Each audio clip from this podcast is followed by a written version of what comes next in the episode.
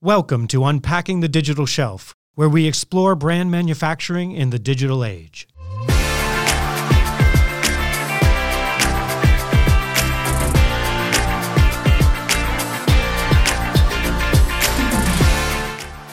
Hey everyone, Peter Crosby at the Digital Shelf Institute. Everyone charged with leading e commerce success also finds themselves cheerleaders, the coaches, and definitely the educators for the shifts that must happen across the business to achieve maximum growth and efficiency. This is a podcast presentation of a recent Digital Shelf Playbook Series webinar featuring two experts who are deeply experienced in driving this process across multiple organizations. Lauren Livak, who ran North American Digital Shelf Strategy at Johnson & Johnson and is now the director of the Digital Shelf Institute, and Carrie Messing, director of Digital Consumer Experience at Danone, here to share her journey on how to educate your organization on e-commerce. All right, everyone, welcome, welcome. This is Peter Crosby, Executive Director of the Digital Shelf Institute here. Welcome to the fifth webinar in our 10 episode Digital Shelf Playbook series. Lauren, we're halfway through. So much more to I go. I can't believe it. I know, I know. It's really exciting. So, as everyone here who's on this webinar knows, everyone charged with leading e commerce success also finds themselves being the cheerleaders, the coaches, definitely the educators for the shifts that must happen across the business to achieve maximum growth and efficiency. So we're joined today by Lauren Livak, who ran North American Digital Shelf Strategy at Johnson & Johnson and is now the director of the Digital Shelf Institute and the brains behind this entire series. Lauren, thank you so much for coming back for number five. Thank you, Peter. This one and next one I'm super excited about. Really important topic. So can't yeah, wait to dig in. We're closing out the year well. Lauren will be the first to tell you none of this would be coming to life without the hundreds of conversations with brand leaders that, that she has had over several years who share their stories, best practices, and challenges from the front lines. And that is why we are so grateful to have Carrie Messing, Director of Digital Consumer Experience at Danone, here to share her journey on how to educate your organization on e-commerce and the digital shelf. Carrie, I hope you know how grateful we are for you contributing to the DSI community. Thank you so much. Oh, I'm so happy to be here. The community has given a lot to me, and I'm, I'm happy to give back.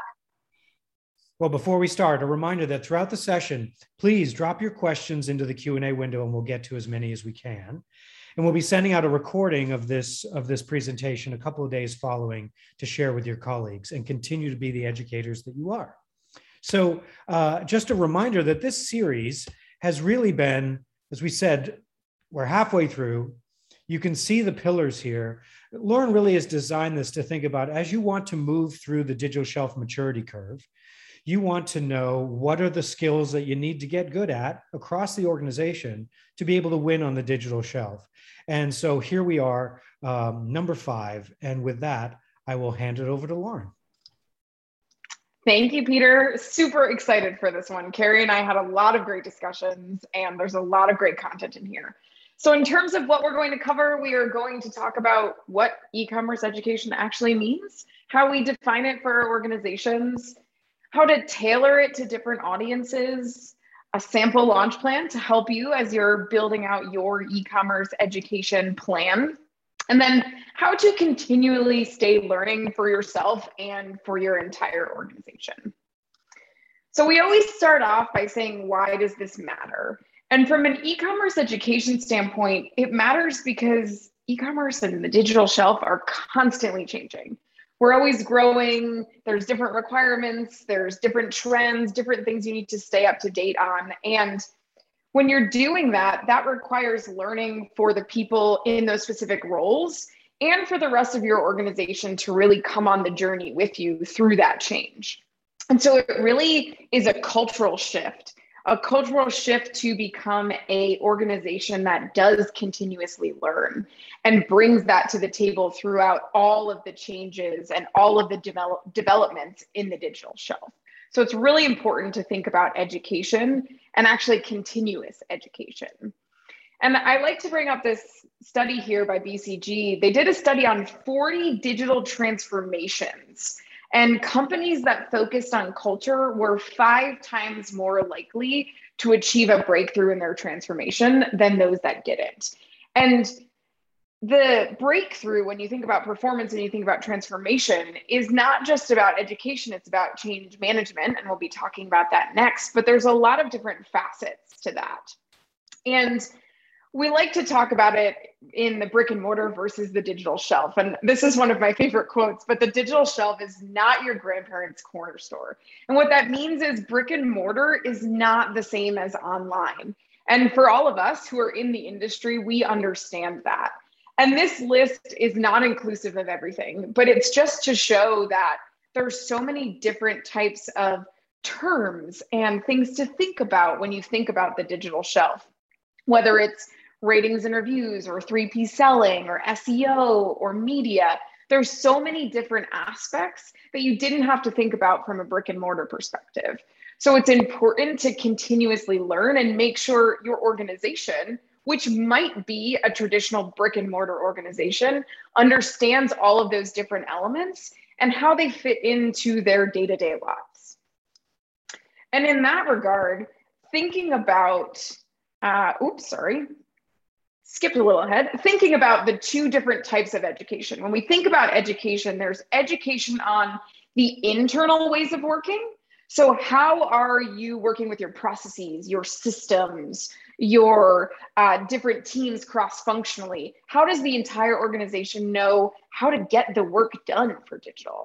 And then there's the aspect of the external context. Why does Amazon ask for all of these things? Why do I need all of this data? What is SEO and why is it important? So there's those two different aspects of education that we're going to talk about today that are both really important to be successful holistically with your education program. And so I skipped a bit ahead before, but to engage with the audience and really understand where you are today, we wanted to do a quick poll to understand do you currently have an e commerce education program at your organization? So it's either a yes or a no, or maybe you're talking about it, but you haven't put it in place yet. So you'll see a poll pop up on your screen and hopefully we can get some good responses here. Oh, it's it's running. It's running. Awesome. I am going to call the poll in five, four, three, two, and one. Let me throw the results up on the screen. All right. All right. So it looks like 66% do not have an e commerce program. And about 24% are talking about it and some do. So interesting mix. I think, Carrie, you would probably agree that we probably see more organizations that haven't yet established a program, but are starting to think about it as we're going through this big change. Yeah, I think that 10% of no, we do not doesn't surprise me, but it also reinforces why we're here today to talk about putting that e commerce education program in place in a more formalized way at your organization. Great. For everyone who answered no, hopefully you'll have a solid plan after this and some really great tips about how to implement an e commerce education program. And with that, I'm going to hand it over to Carrie. Awesome. So, we are going to talk about the roadmap to building an education program. But before rushing out and frantically developing content, just take one giant step back because e-commerce education is a huge complex topic. And where we've seen people get frustrated and give up is when they're trying to accomplish too many things at once. Maybe that's some of the folks that answered yes we're thinking about it but we haven't quite figured out how do we crack this huge nut. Uh, we're here today to talk about how you can break it down into digestible pieces and start to create the actionable program. So take time to objectively assess your organization. This is going to help you to identify what education will fit your organization's specific needs. You will likely have unique problems um, and have a unique ideal end state. It's not going to be a one size fits all approach. So once you have that crystallized in your mind, and that's this first phase here, you'll begin to formalize your plans.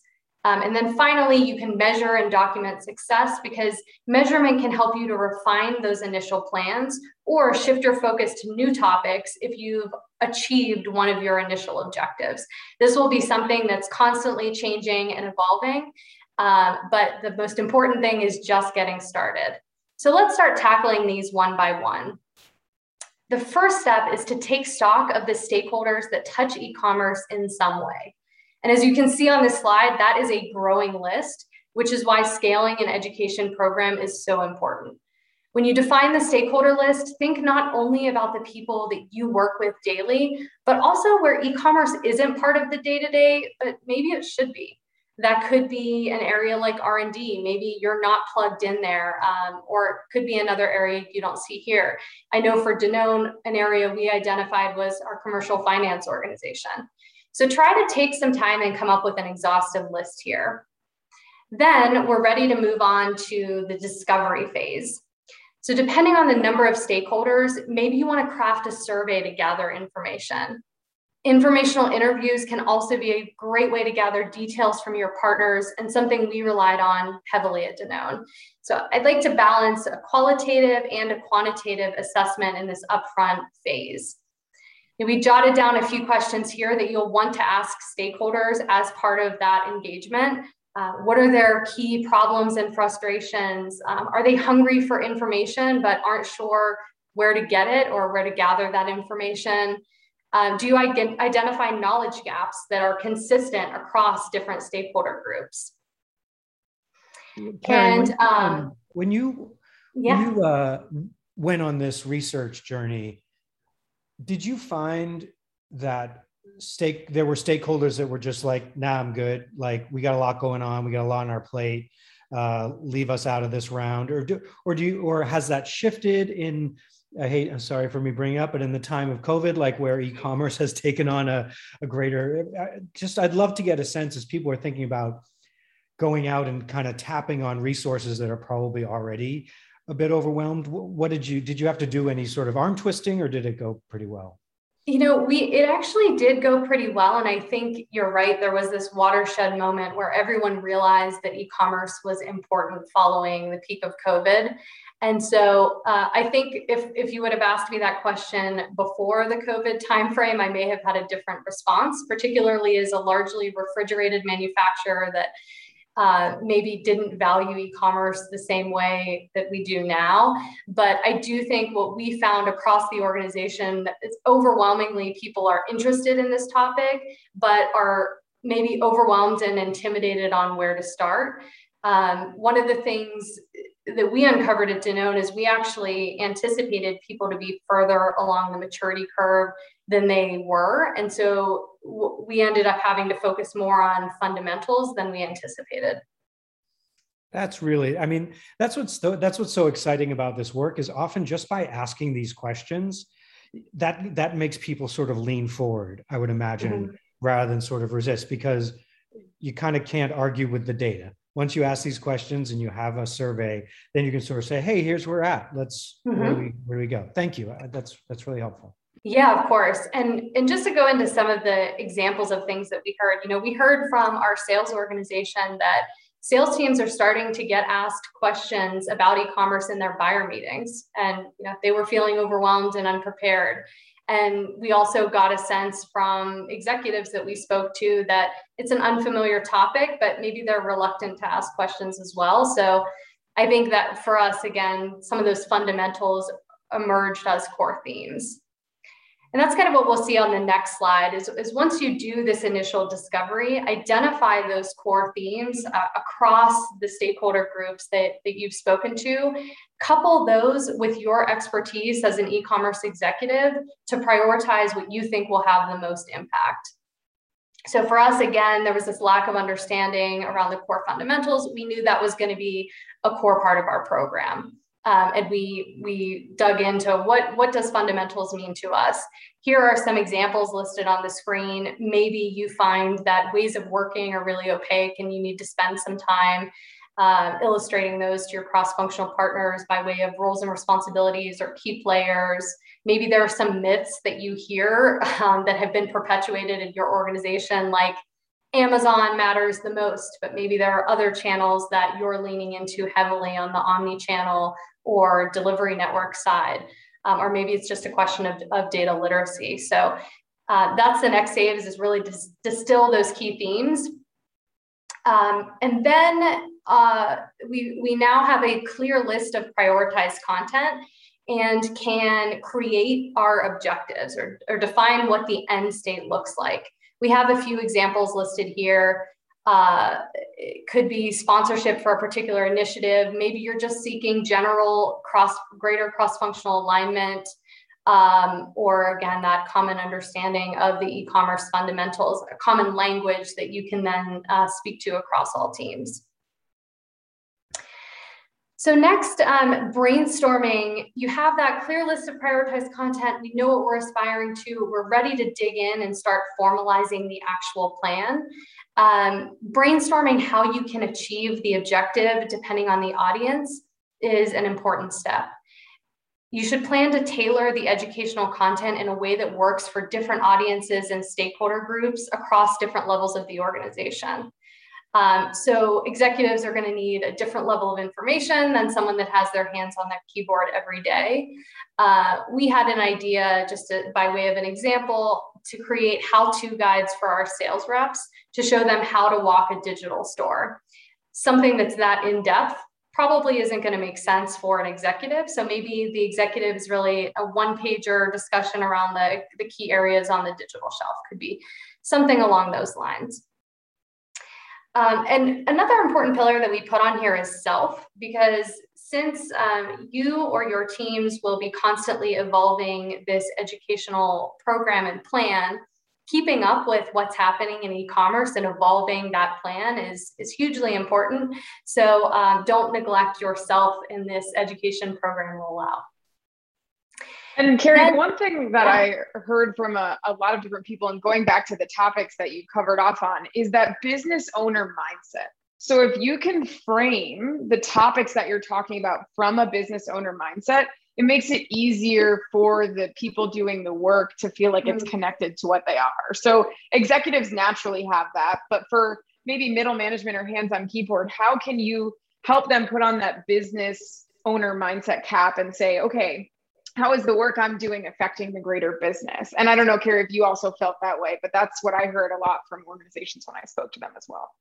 Yeah, and I think that's why that initial assessment is so important because it also helps you to understand the unique needs of each stakeholder group so that you can get to this step. So, for your brand leaders, you have to understand uh, what do they care most about. And in our case, uh, a lot of our brands wanted to know, well, how can I measure my brand's success on the digital shelf? And we were just rolling out a digital shelf measurement um, tool. We're still in the process of doing that, but that would be uh, a way to put yourself in the shoes of the audience um, and have that mindset as you're creating the, the curriculum structure. Hey, Carrie, um, I realized we didn't at the beginning sort of dig into your role at Danone, but what made this your job? And was it your job or you know how did you because it is this is a lot of work i'm looking at here and i'm just wondering how this fits into your day job and uh, and how you see it sort of getting um, getting rolled out at Danone. Yeah, so my role is um, I'm sort of the lead over our e commerce center of excellence, which includes um, marketing and strategy. So that's the digital shelf, and then um, search and full funnel marketing, and then finally capability development and enablement. And for, for us, this really sat within that capability pillar because we know that we will be able to get so much leverage from the broader organization if we are able to instill e commerce knowledge across all teams. It's no longer something that is um, one individual team or person's responsibility, it's the responsibility of the full organization. So, um, I think that's a good good point is where does this fall within our role description and we just knew that we would be able to get so much leverage by having an education program and that's why it was important for us. Makes a ton of sense. Thanks. Of course. If anyone has questions or you know if, if this resonates with you in terms of where it might live or if you you know any questions that you have don't forget drop it in the Q&A and we'll get to it. Thanks. Yeah. And I know we have a slide coming up also talking that I think is going to uh, dovetail nicely into our conversation, Peter, around well, is this one person's responsibility? And I think what I would say is rely on your partners. If you have a training and development team, if you have a global team that's already building out content or expressing interest in helping, that's part of this journey um, and identifying partners that can support. So great. Um, all right, so now we're ready to take it from the planning phase and physically build out and create the content and learning assets according to what's needed for those core audience segments. Uh, so we spoke about this already about maybe for an executive forum, it's part of an existing presentation that's already planned. Um, could be a template or best practice that's in a written form, a training video, a lunch and learn. There's a lot of ways that the content can be built out. But just remember in this phase that everyone learns differently. And so you want to have multiple ways to engage with like content. And then and repetition repetition is key, right? So how can you create a standard deck or a standard slide that can just go into every presentation so you're just being repetitive in the best way because that's how we all learn, right? How can you continue to show up with that content? Yeah, we we actually have this slide that's sort of infamous at Danone, which, is a one pager. It's a Venn diagram of the different components of our business. And it was to illustrate that e-commerce doesn't equal Amazon because that was a, a misconception that we really had to hone in on. And to your point, just getting that one pager in every deck is has been really impactful. Um, so once that content is created, and we already have our macro objectives, but defining specifics on how you'll measure success within each element of the program uh, is also important. So think about those key results for each facet of your program. If you have a, a component of formal education, that could be a completion rate depending on the number of, of individuals you're sending it out to. Um, if you're planning to do that survey that I suggested earlier, maybe you have a bi-monthly survey or quarterly survey and you're targeting a score improvement on a certain dimension. Could be just a number of attendees. You just want to get the message socialized to more people. Um, or if you're if you have some written content that's built and housed on a, a central hub like sharepoint or or whatever file sharing is used at your organization you can track how many people are accessing that content. Um, by, a, by number of, of departments. So um, one other thing that really worked well at Danone was outside of, you know, of course you have this documented plan with timelines and owners attached, but we actually involved engaged stakeholders and we called them our e-commerce champions and we enlisted those champions to help make the rollout more successful so that's something that uh, we did that not only at a local level but also globally um, so I was our e-com- e-commerce champion as well as my, my counterpart Victoria for our business in the North America. And we had like counterparts across the globe uh, who were really making sure that the, the rollout was successful. And this can be helpful because you're giving your stakeholders jobs and getting them excited about the business. You could even have this tied in with maybe their objectives. It could be part of their individual development plan. We found a lot of people wanted to raise their hand and be part of this. So involve uh, involve stakeholders when you can. Hey, and bring... we, we had somebody in our audience uh, raise their hand to ask a question. It's uh, I think it's uh, Sharon. Are you are you there? And did you want to ask live? No, I'm sorry. I hit the button by accident. but thanks, thanks for calling me out. But so far, and, we we, no. we don't often have live Q and A, and it was so exciting. I was like, oh my god, Sharon. no, I went, oh shoot, I hope they didn't see that. But oh, um, so far, this is like super relatable. So I'll just end on that. Thank you, Sharon. That'll teach you hit the wrong button. awesome.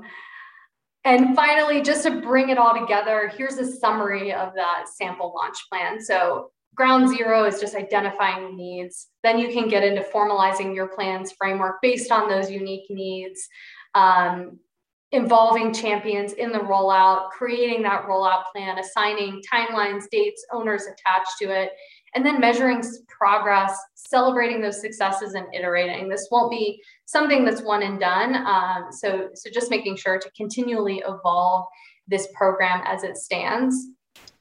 A lot of folks ask here, what do we think in terms of timeline? I also think it's really important to set some guardrails for that on you for your business because this is something that could very easily become something that is important but doesn't get prioritized.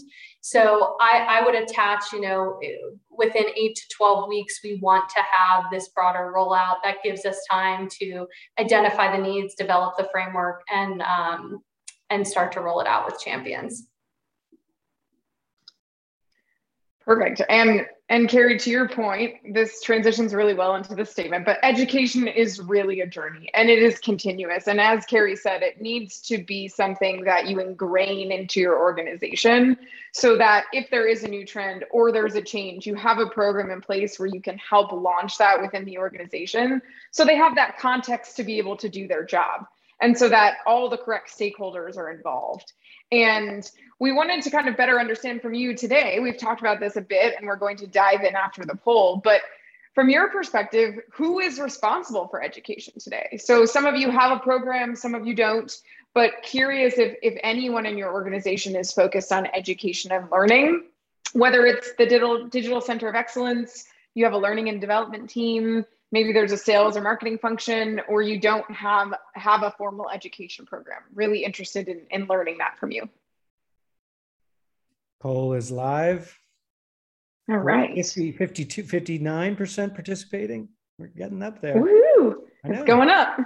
Love this audience. I find this so exciting when we're just anticipating the results of the poll. I really need my drum set out here I don't play drums, so I was kidding. All right, so I'm going to close the poll in three, two, one, and share results.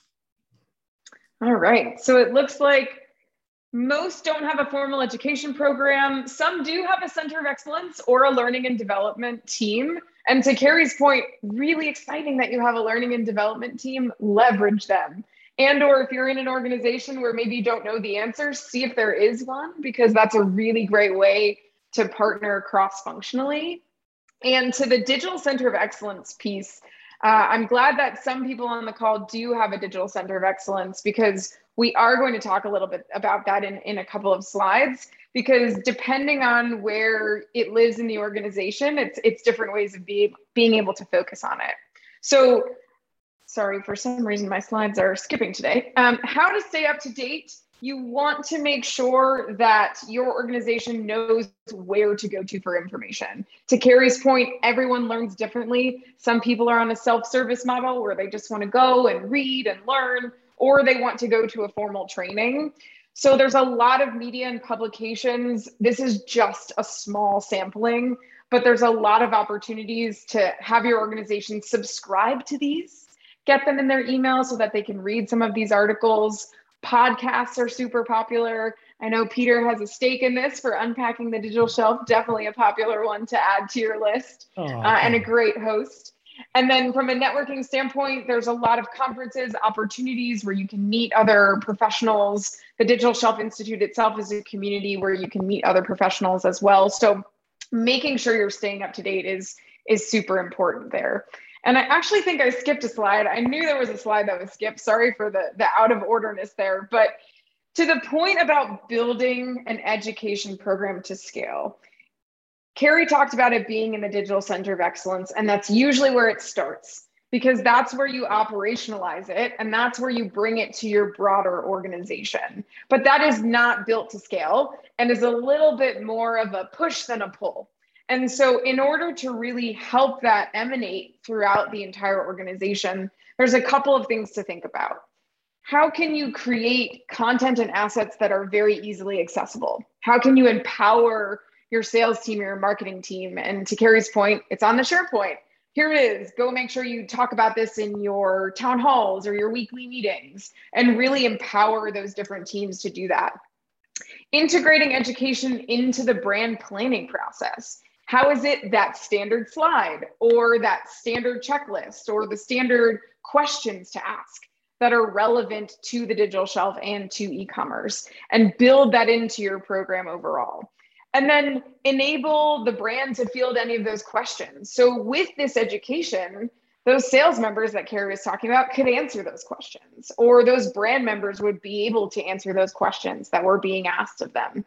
So, the more you can help penetrate within the organization and really allow them to absorb that material and then share it out, the easier it will be for you. And Carrie, I don't know if you have any additional thoughts there. Yeah, and Lauren, just by way of example, one of the things that we did, and I know Peter is going to be chatting with Circus Street in an upcoming podcast, but we we did partner with a formal provider of e-commerce education, and for that rollout, we did something um, to create this pull approach, we actually launched the curriculum to a limited audience to start. And so we said, you know, the first 100 people from sales and marketing that raise their hand are going to have this early access into e commerce education. We want to get your feedback. Uh, to, to define how this is going to look for the broader rollout. And that was really successful in getting some of those champions as well and getting this idea of pull. So I, I think that's absolutely right is in order to scale, you're you're going to need to have a mix of both. And Carrie, and it also makes it a bit exclusive, right? So that that means that everyone wants to kind of get in on it. So it allows that internal marketing to trickle as well. And yeah, absolutely. And and this makes me wonder, Carrie, and you tell me if this is too much of a stretch, but I hear so often from members of the Digital Shelf Institute that, that they're struggling to find digital talent to join the company. And I think a big opportunity is can you turn people that you already have that love this area or love commerce or are experienced in other sides of the area, maybe shopper marketing on the more traditional side of the house.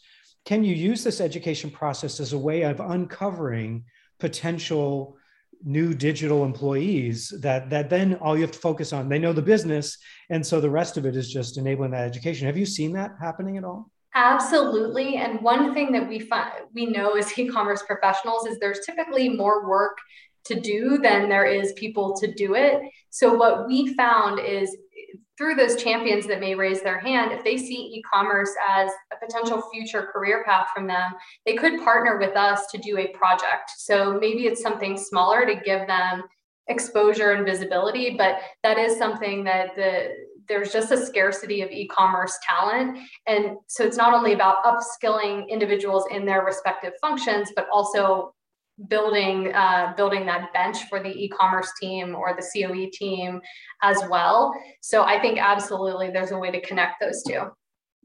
Love it.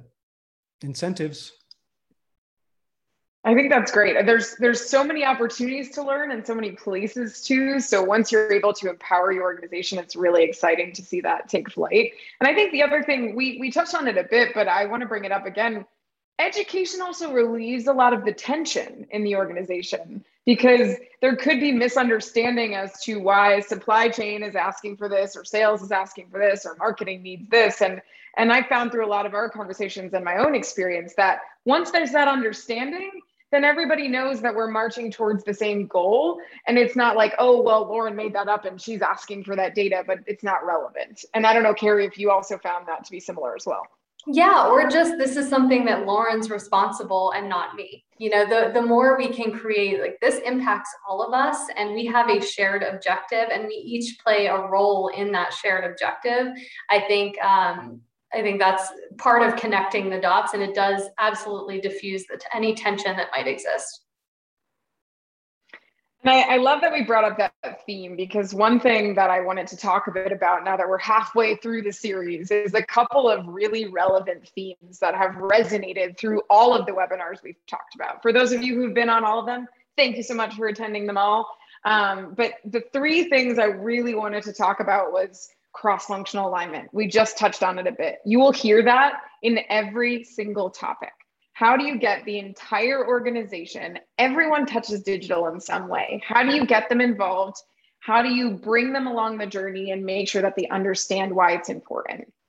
Second piece being using advocates in your organization. How are you getting the people in the organization that are passionate and that understand why these things are important to help you build that and help spread that messaging and adoption throughout the organization. That is really critical. And that's that bottoms up approach as well as the top down approach of having leadership really set those goals for the organization.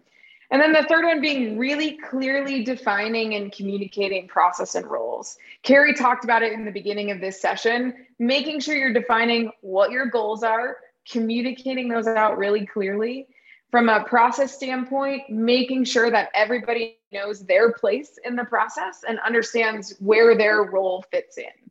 And so those three themes we've seen across all of the pillars of the digital shelf playbook. I'm sure we will continue to see them, but just wanted to highlight those because if you can keep that in mind as you are launching any initiative or working for the digital shelf, for e-commerce, for anything you're working on from a transformation perspective, those will be really, really impactful. Hey, Lauren, can I add one?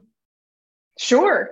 Thank you. I, I feel like the, the fourth might be, if I were to add a little bonus one, is take it one step at a time. You know, with all of this, mm-hmm. it has its maturity curve. And especially if you don't feel like this is really what this is like an additional part of your job and it's feeling overwhelming, just pick, you know, if you do that survey and then get some direction, just pick a topic. And Carrie, you can tell me, but I just feel like this can feel overwhelming. Oh my gosh, I don't have a center of excellence. Why, you know, but just start with with something and find a few people who are willing to come along on the journey with you. Uh, Carrie, does that resonate? Oh, that that does hundred percent. I think um, to the point of more work than can uh, than we can possibly accomplish. You're going to have to prioritize, and even if you can educate five people in your organization, that's better than where you started. So I think it's just pick something and make some progress, and you're going to evolve and, and iterate over time. And Sharon did ask in the chat. I hope I hope everyone saw it. She asked, sort of, if you haven't seen the rest of this, uh, where could you go? I put the link to the uh, to the whole series uh, in the chat, so feel free to copy that, bookmark it, come back. We will be doing these uh, into gosh, I think at least through Q1 of next year, maybe even a little bit into Q2. And then we're not a little bit into Q2. this whole thing of then coming back to these pillars in the playbook and talking to people who are going through it, uh, continuing to, to talk about the maturity curve. It's going to be our topic, I think, for, for a long time to come because it's what we're all trying to, to figure out. Uh, so we're at the Q&A portion. Feel free, as I said, to throw stuff into the Q&A, but I did want to throw a couple questions out here uh, that had come up. Um, Carrie, when you think about the, the training, is it sort of one size fits all? Or were you doing it by function um, and, and you tailor each one? Because when I think of that uh, huge set of circles. There's a lot of, of stakeholders on there. Do you have to do something different for each of those stakeholders? How much do you tailor? So I think some of it's within that stakeholder group, identifying who needs to be involved versus informed is also a good distinction. Uh, we did tailor our formal curriculum um, by audience, but we only took a few audiences through the curriculum. So sales, marketing, and executives were our core pillars. And then we had a more in-depth training for e-commerce, um, you know, the e-commerce team specifically. So I think that goes back to the point of just take small steps. And we knew these are the biggest ones that we're working with every day and that um, really need these fundamentals today. We'll worry about integration points with R&D and maybe some of the upstream creative work that we aspire to as a phase two. So, but I do think it's important to tailor the curriculum to those audiences because otherwise it's not going to be relevant. And then if they can't see the connection for their day to day, in one ear, out the other, and they're just yeah. going to discount the education completely. Right. Lauren, that resonates. And Carrie, can you? I was just going to say, can you talk a bit about the global regional piece? I really love how you tackled that within your organization and how you used measurement too to help engage the organization. If you can talk about that, I think that will be really impactful. Yeah, sure. So we did roll out the, the curriculum globally. We had autonomy at the local level to define um, which trainings were most applicable. So, for instance, there's an entire Amazon 3P module which didn't have relevance to the North America market. so we opted out of that. But one thing that I thought was really successful is we had all of the countries um, had a score, and that was published on a biweekly basis to create this competition across countries. So, of course, we wanted to be the best. So, we would, when we would send out the scores and say, hey, China or whatever region is beating us on our completion scores, that would really, we would see an immediate impact. And okay, now more and more people would complete the training. So that was something that worked really well for us is people are competitive, try to use that to your advantage. I really loved that. That gamification of, of what you were doing in your organization to really help everyone overall, right? Because it helps you meet your goal to spread the word about e-commerce, more people are educated, and then it also builds awareness of the education across the globe. So I just loved that story so much. So thank you for sharing that. Yeah, of course. And then finally, uh, did you did you work with your IT team at all on this training? Were there integrations that were needed to be able to accomplish the training or give it at the correct depth? Like what was what was that partnership like? Yeah, there weren't because it was housed on a, a third party platform. Um, so we didn't integrate this in um, with with our with IT, I guess, but we do from a formal training and development, we have some new hire orientation that now e-commerce has been incorporated in. So it's, I would say, less about creating something new and more about identifying the integration points and how can we plug into that existing infrastructure to be successful. Yeah, and you had mentioned that uh, Circus Street. I think I don't know if that that's the partner you were talking about, right? They will be joining us on a future podcast. We haven't recorded it yet, but uh, we'll definitely subscribe to Unpacking the Digital Shelf uh, if if you want to hear that in a future episode. But they really have been uh, key partners for you.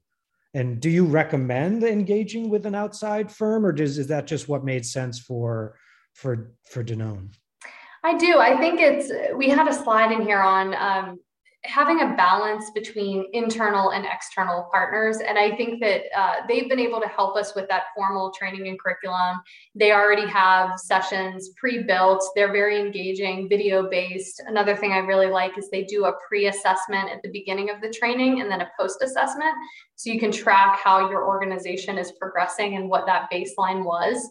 Um, for us, that's not the entire it's not a one size fits all, I guess. It doesn't solve all of our education needs. So we do still have internal lunch and learns. We are still having those executive presentations. Uh, it doesn't replace the internal work, it's more of a complement. Yeah, because you're right. I mean, it's it's the fundamentals are part of it, but then the how do we do it here part will always need to be colleagues speaking to colleagues, I would imagine, right? Yes, but it did certainly help us to accelerate um, and scale, particularly when we were talking about a global rollout across time zones. And uh, it, it's been a game changer in that respect. And Lauren just asked a question What is the name of that external company? It is Circus Street, like uh, clowns circus. They they they do not yeah. that way. Don't be scared. Uh, E-commerce is, is, a circus, I guess, right? Uh, it is Circus Street. Uh, and then Sharon asked, where do you see the value in using that third party versus internal training? Is there a particular topic that a company would benefit from external expertise? Yeah, I think it's some of those topics that um, are more consistent across the industry where we found value in partnering with a third party. So, principles like SEO, that's going to be pretty consistent um, across across teams. When we think about something like how is our P&L structured at Danone and what are some of the nuances for ways of working, that's really where layering internal expertise comes into place. And, and I would just say, you know, when when a professional company like that is developing curriculum uh, and then seeing how it works across a bunch of customers, it usually ends up. Well, this isn't always true. I've had some like HR kind of outside things that I wish I hadn't had to watch, but they do. I I I tend to find them more engaging just because they also are trying to make them sort of entertaining and engaging. And sometimes internal trainers don't really have the the resources or the time to sort of think about that in addition to just offloading information. Has that been your experience, Carrie? Yeah, I think I think that's a fair assessment.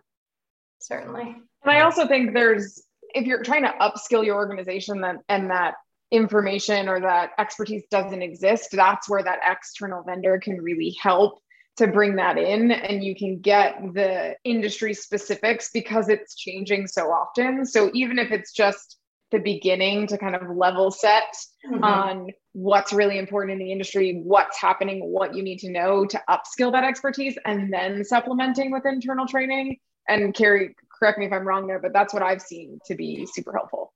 Yeah, absolutely. It's creating that common language and understanding as a starting point. So, what is a product detail page? What are the core components of that, and why does it matter for your digital shelf? Those are things that are pretty consistent um, across the industry. And then again, you can layer in that that company specific or team specific nuance. Well, uh, just because we are we're overstaying our welcome, uh, Lauren and Carrie, I just want to thank you so much for adding to our digital shelf playbook series today you know I, it's it's so uh, it's just so uh, it strikes me every time when we do these just how generous it is for carrie somebody like you to take time to really think how not only that the fact that you're doing this but to be able to give that back to the industry is really really generous. And i just want to thank you for that. Well thank you. Happy to be here and Lauren, Thanks, you have Carrie. to be here, so. but happy to be here. but I am delighted to announce the final webinar of the year in this series, and it's a biggie. On November 4th at 1 p.m. Eastern, Lauren and Chris Parsons, who's president of the Americas for juvenile products company Mayborn Group, will talk critical best practices for change management in this drive to win on the digital shelf. I mean, every single topic that we touch here has a change management component uh, and and getting good at that and knowing some more stories from that process i think will be super useful. So join us november 4th 1 p.m eastern. The link to that uh, sign up will be in the follow-up email which as i mentioned earlier will also include a recording to this webinar for you to share with the folks you think would benefit from it. Thanks so much to lauren and carrie for allowing us this crossover episode of the digital shelf playbook series if you'd like to see or share the original source webinar, we have the link in the show notes, or go to digitalshelfinstitute.org slash digital dash shelf dash playbook. All the webinars of the Digital Shelf Playbook series will be posted there over the coming months. If you have questions about any of this or hate using show notes, you can reach out to Lauren Livak anytime on LinkedIn or at lauren at digitalshelfinstitute.org. Thanks for being part of our community.